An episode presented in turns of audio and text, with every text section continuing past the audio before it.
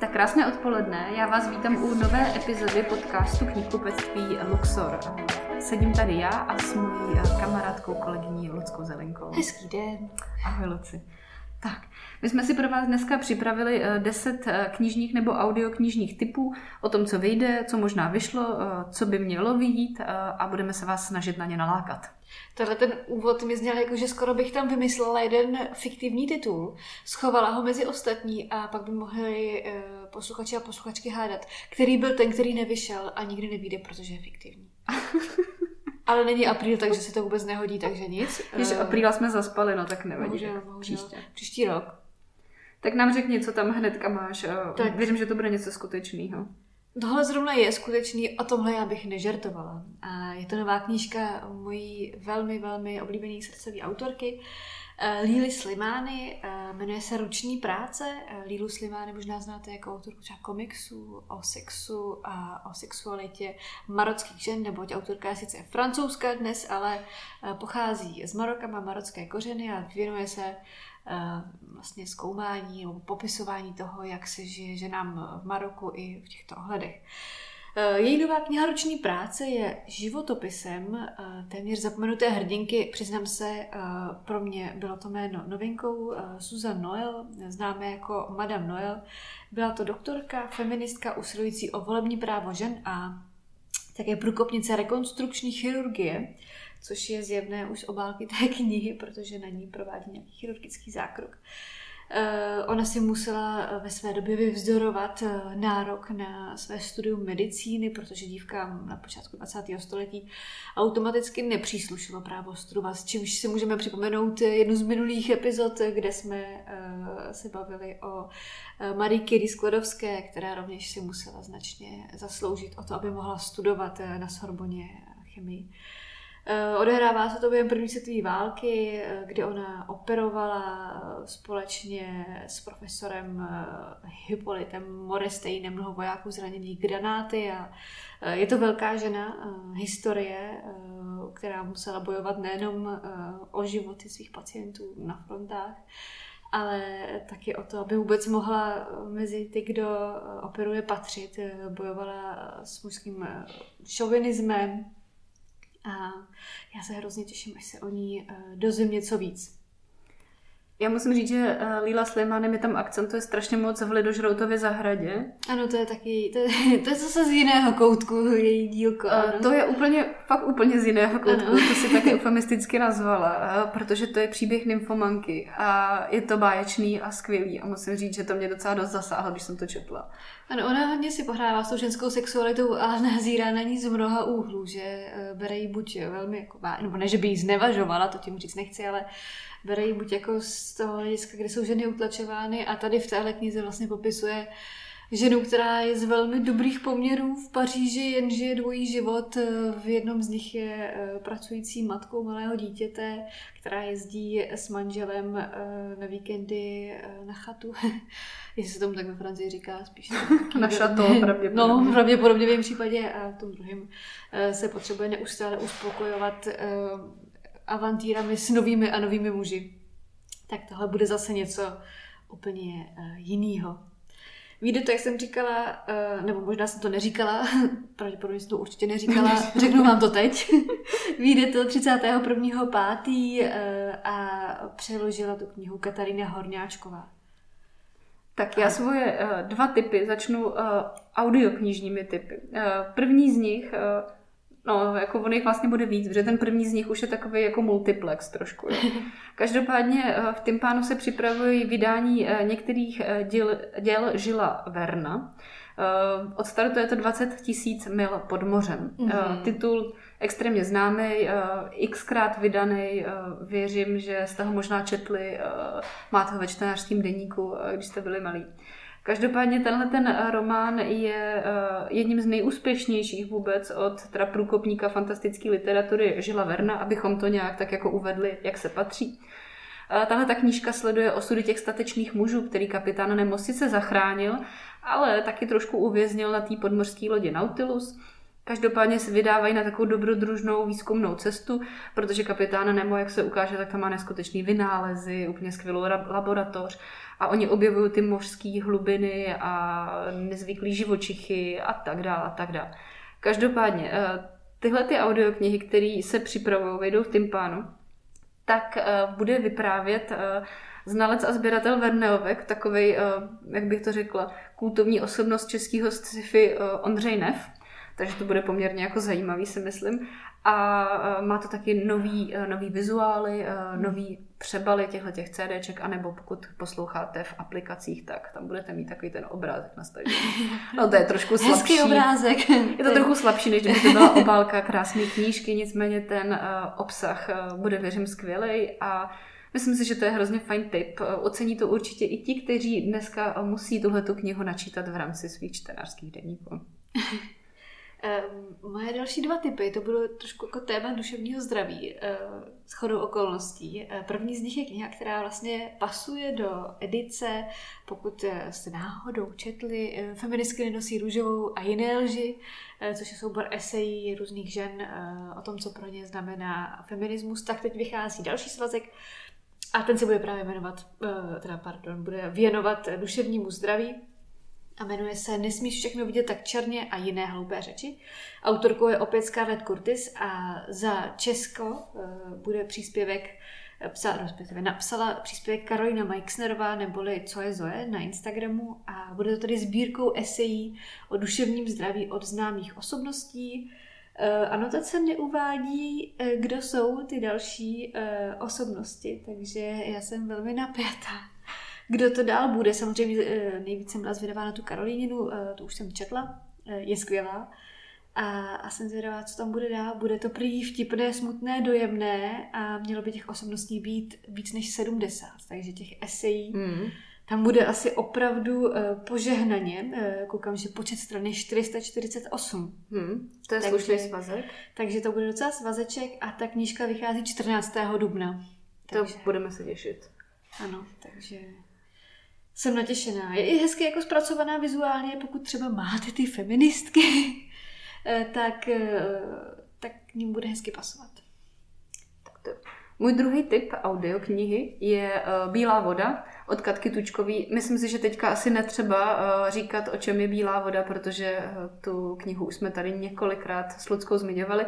Já myslím, že Ludský má dokonce i rozečtenou, tamhle ji vidím položenou na stole. Uh-huh. Je to poměrně bychlička, to mě překvapilo trošku, musím říct. Nečekala jsem, že to bude až eh, cihlička. Tak, až taková cihlička, eh, ale každopádně eh, bude vycházet i jako audiokniha, takže ty z vás, kteří třeba nechtějí sebou tahat cihličku, tak možná upřednostní nošení bílé vody ve svém telefonu. Každopádně Bílá voda od Katky Tučkový vyjde ve One Hot Booku. Připravuje se. Eh, jednu věc bych tomu ještě ráda podotkla a to je eh, věc, ze který mám strašně velkou radost a to, že prvního šestý, je to myslím středa, budeme od 18 hodin společně s nakladatelstvím Host a Katkou Tučkovou křtít tuhletu knížku v Anešském klášteře. Takže eh, luxuří letní akce ve spolupráci s Národní galerií budou pokračovat i letos a myslím si, že odstartuje právě tahle, což je úplně jako báječný vykopávač. To je pravda, ty akce byly vždycky parádní, já se na ně hrozně těším. Tak doufám, že se tam s vámi uvidíme. No, samozřejmě. Děkuji. Budu ti držet, budu ti držet, držet uh, uh, místo na lavičce. Uh, lavička plus prostor na kočárek, prosím. Přesně tak.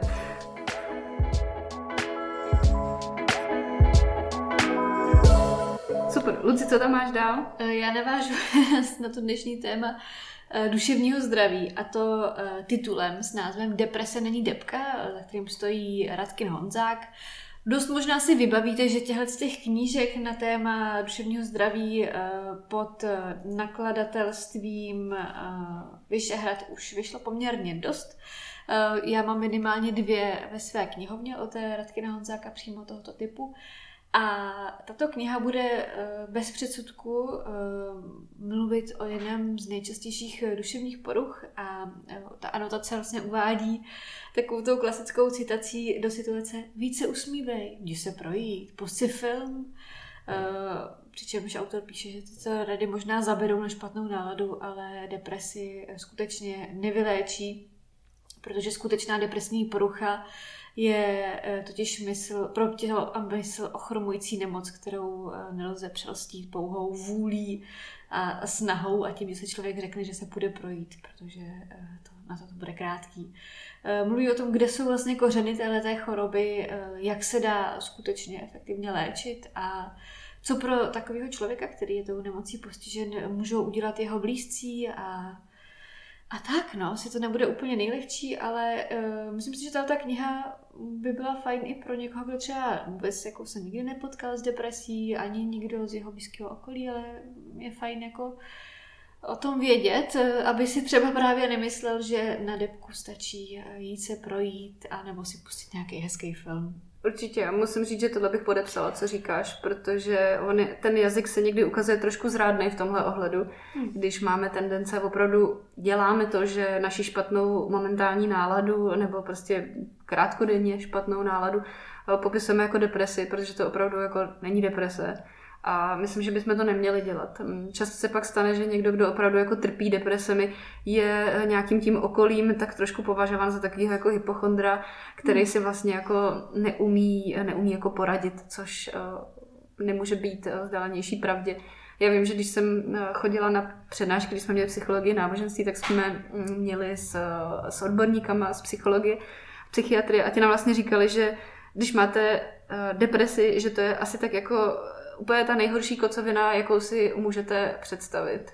Že to je fakt jako hmm. strašný a nedá se to absolutně srovnat s tím, když zrovna jako nemáte den. Takže pozor na ten jazyk.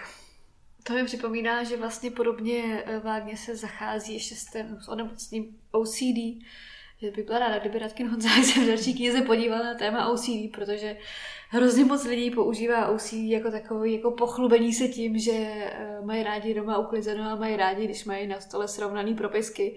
A přitom je to jako skutečný eh, duševní onemocnění, psychická nemoc, která tomu nemocnímu zásadně jako stěžuje život a ne to, že má někdo rád. Jako, Určitě. Když má Já... srovnaný ručníky podle barev. Já bych do téhle party přidala ještě migrénu která sice není duševním onemocněním, ale uh, migréna opravdu je něco trošku jiného než uh, bolest hlavy. Ano, eh, my tady Radkinu Honzákovi v zásadě jsme schopni klidně postavit ediční plán, stačí se zeptat. Mohl by to doplnit potom některou ze svých básní. Ona rád píše jestli, poezii. Jestli chce, jestli chce. Tak... Určitě bychom se nějak domluvili. Jo, dáme to. A ráda bych to OCD, protože na to narážím strašně často a strašně mě to rozčiluje, když se furt někde jako chlubí tím, že moje OCD tohle to nezvládá. Zvládá, není to UCD. Přesně tak, buďte rádi, že nemáte UCD. Ano, děkuji, děkujeme za prostor na toto vylití mého trápení. Tak já navážu knížku Mojenka od uh, básnířky a spisovatelky Olgy Stehlíkové. Ta vyjde 21.4. v hostu. Uh, podtitul té knihy a takový ten claim nebo headline, jak to chcete nazvat, je Když je vám deset a svět se postaví na hlavu. Tahle ta knížka má strašně hezkou obálku a slibuje příběh Magdalény, která má ráda les, má ráda rostliny, má ráda zvířata, různý odstíny zelené barvy a stopuje zvířecí stopy a sbírá v lese parůšky a hrozně eh, nemá ráda jednak svoje jméno a jednak chovatelský kroužek, kde podle ní vězní zvířata. A taky učitelku přírodopisu, protože eh, to, že Magda má moc ráda přírodu a zvířata, tak trošku považuje za provokaci. Tak, je to příběh téhletý mladý slečny. Musím říct, že mě to moc zaujalo. Já jsem taky vždycky chodila na taky ty biologické olympiády a chodila jsem vždycky s tím atlasem ptáků všude. A tak, takže jako tohleto nerdství v tomhle ohledu mám pro něj pochopení. Každopádně jsem si říkala, že tahle ta knížka vlastně z té anotace, ani z té obálky člověk úplně neví, jestli bude určená pro děti nebo pro dospělí. No úplně jsem to z toho nebyla schopná rozklíčovat. Tím, že ten příběh nebude jenom takhle, jakoby, eh, když to řeknu o, o těch zvířátkách a o té přírodě, bude i jako těžšíma situacemi, kteří se eh, ty dívce Magdaléně stanou v životě eh, protože v jejím, jejím rodinným kruhu vlastně udeří nemoc a otřese nějakýma jistotama, který ona v životě má, tak tím by se dalo říct, že to bude pravděpodobně spíš pro dospělý, dospívající, každopádně starší publikum, než třeba ty úplně děti. Ale trošku to ve mně navozuje, eh, jestli si vzpomínáte na knížku Petry Soukupový Klub divných dětí, Aha. která vlastně byla eh, taky na takovýmhle pomezí. Nebyla úplně pro děti, byla víceméně spíš pro dospělí, ale odehrávala se v tom dětském světě a musím říct, že mě tahle poloha moc bavila. Mm-hmm. Já na to navážu trošku zvláštně. Určitě jste si říkali, že už asi dvě epizody jsem tady uh, neměla nic obscénního. Žádnou, žádný dějiny, vagíny ani nic podobného. Uh, tak uh, už jsme se zpátky doma. Mám tady podivuhodnou historii sexu. Prosím, to slovo obscení berte v uvozovkách, ve kterých jsem to myslela. Samozřejmě, a to není absolutně nic obscénního, je to stále normální věc. Eh, kniha Podivuhodná historie sexu eh, by měla být brzy, bohužel nakladatel neuvádí přesný datum a je to paseka. Doufejme, že brzy. A je to kniha, eh, ve které autorka popisuje, že jako samotný sexuální akce vlastně od té doby, co co, co existují lidé, jako nezměnil, ten je vlastně pořád stejný, ale mění se uh, ty společenský a kulturní přístupy k tomu tématu a zmiňuje, že vlastně lidé jsou jediní tvorové na zemi, kteří si sex spojují se studem a s pocitem viny a stigmatizují určité praktiky nebo případně polovinu lidstva, stigmatizují za to ženy. A vlastně ona, uh, pardon, nezmínila jsem autorku, autorkou je Kate Lister, tu tady tu tady s osobitým humorem eh, popisuje dějiny penisů a dějiny vulvy a dějiny testů panenství v dějinách a téma afrodiziak a anafrodiziak, dějiny prostituce a antikoncepce a proměn společenského vnímání masturbace a třeba i jízdy na kole. takže, takže tohle uh, si myslím, že bude krásná jízda. Uh, už obálka slibuje, že se půjde na dřeň a já se velmi těším. To je titul pro tebe. Ano, to zní moc hezky. Eh, zní to fakt jako, za, věřím, že to bude zábavnou formou. Stoprocentně, to přesně říká ta ilustrace na obálce. A, eh, takže věřím, že to bude... Podivuhodná historie sexu. Pěkné čtení i podívání. Přeložila ji tedy Petra Dieslerová. Tak já navážu knížkou, nebo knížkou, ne to vlastně sešit, protože populární prašina, kterou vydává Paseka, dílo Karla Osohy a Vojtěcha Matochy, tak eh, na začátku dubna získává i tu sešitovou podobu. Eh, první díl se bude jmenovat, nebo jmenuje Křídový panáček, eh, vyšel na začátku dubna. A musím říct, že tenhle ten počin se mi hrozně moc líbí, protože Paseka to navázala na ten obrovský úspěch, který vlastně Prašina, celá ta série jako zaznamenala. A to nejen u jako dětský, teď nechci říct populace, ale u dětských čtenářů, tak u dospělých. Trošku to zavání rychlými šípy a trošku to zavání dobrodružstvím party dětí, holek a kluků. A já se moc těším na to, že Prašina bude takhle vycházet sešitově. To bude paráda. Nechte se překvapit. Víc k tomu asi říkat nebudu, ale myslím si, že u Prašiny to není ani úplně potřeba. Aha. To je králíček.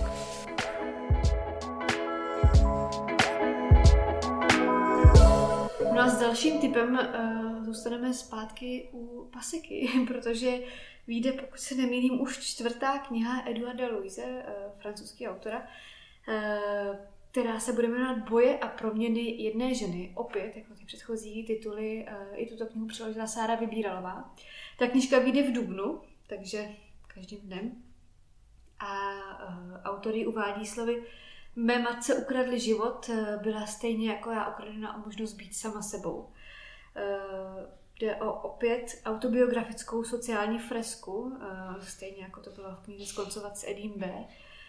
A věřím, že to bude opět velmi níterná spověď, tentokrát o chudobě a nouzi. Tedy příběh jeho matky, která strávila většinu života právě v takových nuzných poměrech a od střední školy byla odsouzena k péči o domácnost a o děti a byla celou ponižována násilnickým chováním mužům i prostředím patriarchální bílé třídy průmyslové Francie.